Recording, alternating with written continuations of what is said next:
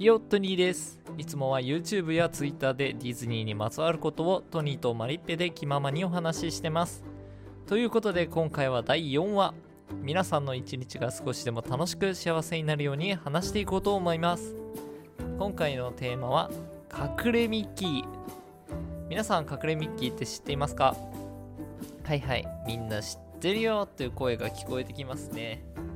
簡単に説明すると大きな丸1つと小さな丸2つでできたミッキー型のシルエットマークのことですね。パークに行くゲストを楽しませる一つの要素として隠されています。はいすごい愛されてますよね。海外にもハイドンミッキーと呼ばれる形で存在しているそうです。パーク内たくさんの隠れミッキーがありますが実は丸3つだけが隠れミッキーじゃないんですよ。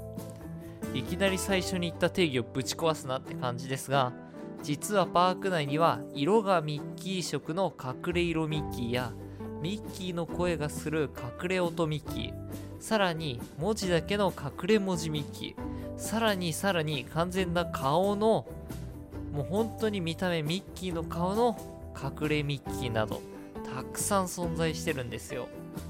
YouTube ではそんないろんな隠れミッキーを今後ご紹介していこうと思っています。